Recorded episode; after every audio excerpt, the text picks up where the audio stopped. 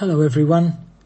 Sunday, April the 3rd, 2022 was my last Sunday preaching at Clayton Wesley Uniting Church here in Adelaide, South Australia.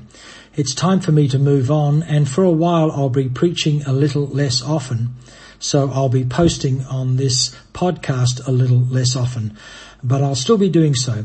At the same time, I'm continuing to write about each week's uh, lectionary reading, usually the gospel, uh, and I'm doing that on a blog called Sunday Bible. And you can find it if you would like to subscribe to it at sundaybible.substack, which is S-U-B-S-T-A-C-K dot com.